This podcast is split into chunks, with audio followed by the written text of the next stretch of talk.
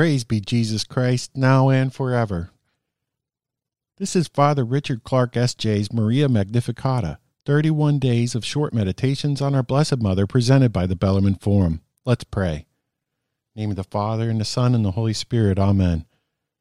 Dear guardian angel, you always behold the face of God in heaven, and you see the glory of the Queen of heaven. Assist me to meditate on the Blessed Virgin Mary and make my time spent meditating on God's plan through her to bring honor to her and glory to God. Amen. This is the first day, Mary's Immaculate Conception. Listen to the words from Genesis chapter 3. The Lord said to the serpent, I will put enmities between thee and the woman. Number 1.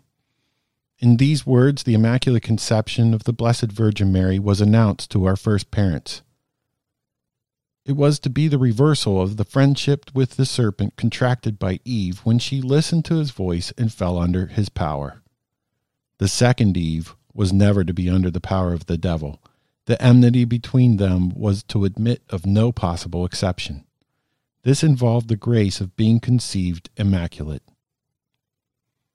Number two, Mary's Immaculate Conception was the foundation of all her graces. The absence of any stain or spot of sin marked her off from all the rest of mankind. It distinguished her from the holiest of saints, since they, one and all, were sinners. Her perfect sinlessness was the source of all her glory and all her majesty. It was this which opened the door to the unlimited graces that she received from God. It is this which qualified her for her divine maternity and for her throne as Queen of Heaven. Number three, if sinlessness is such a priceless treasure, how ought I to value it?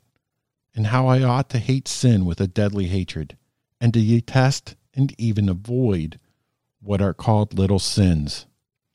How eagerly should I cry out to the Immaculate Mother of God this day and every day in words that she herself suggested to one of her servants.